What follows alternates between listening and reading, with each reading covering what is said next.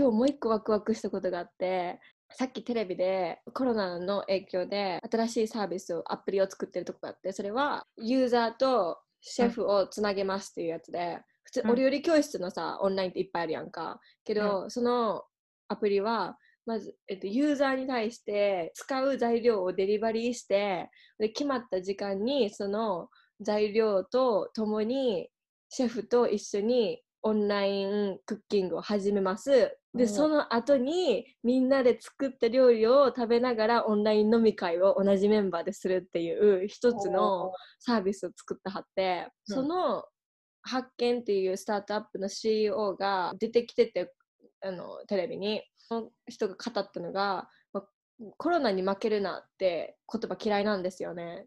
うん。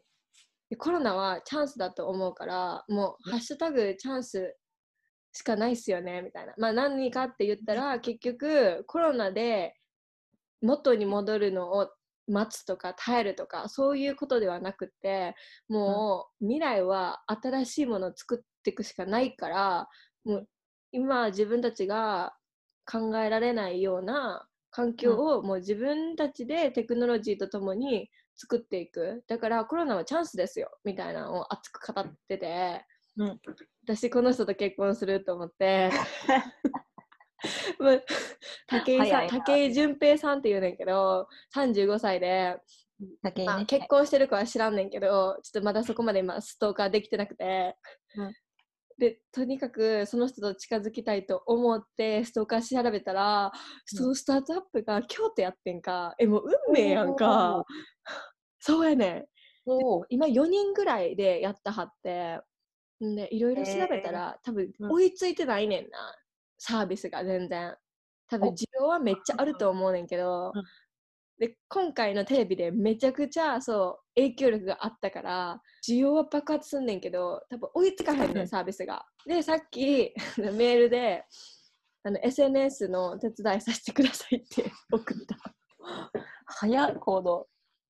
そう。でこれをチャンスにどうにかあの接しれるかなと思ってそれが無理やったとしてもこういう手伝いたい女子がいる大学生がいるみたいなのを伝わったらえなんか、うん。パッションで動いてる人っぽいからうん。ちょっとパッション感じてくれるかなと思って。そうあでそうの人の経歴がめっちゃかっこよくてなんかうん。大企業で最初勤めたはってんけど、なんか研修ではあのブラジルに派遣されててんてでその時に現地の人と釣りを一緒にしてて、んで、うめっちゃ現地の人釣りうまいからえもうこんな大量に取るんやったらなんかもっと売ってもっと金持ちなれんでって言ったらその現地のブラジル人は、いや大量に取ったら地球に失礼でしょって言って。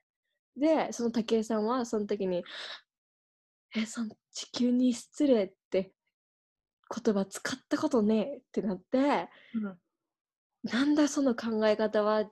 でもうもうはってなって。うん。その次の日にすぐ会社辞めてマジ？すごいね。そう。地球と共に生きていく。だから無駄なものをどう利用していくか、うん。あのテクノロジーと一緒にどうやっていっていくかっていうのをモットーに自分の会社を作らはって、うんでそれがいつかは知らんけどそれ、ね、今の今やってるサービスがそういうコロナ向けのサービスやねんかええかっこよすぎへん、うん経歴え、いくつって言った？35 ?35。いけるやろ？いける。楽しみすぎるこれからえー、京都なんてすごいあれだね。梅だね。うん、いろいろ武井淳平さん出てくるから、あの、一番かっこいい人。OK。そうなんだろうなと思った。だってこれでさ、いくら内面がすごくてもさ、なんか、ハンサムなんだろうなと思った。え、そうでしょ。私が好きになんねんで、ハンサムに決まってるやん。うん、そうやな。当たり前だわ。すごい人想像してる今。それが最近えの私です。え、熱いな、それは。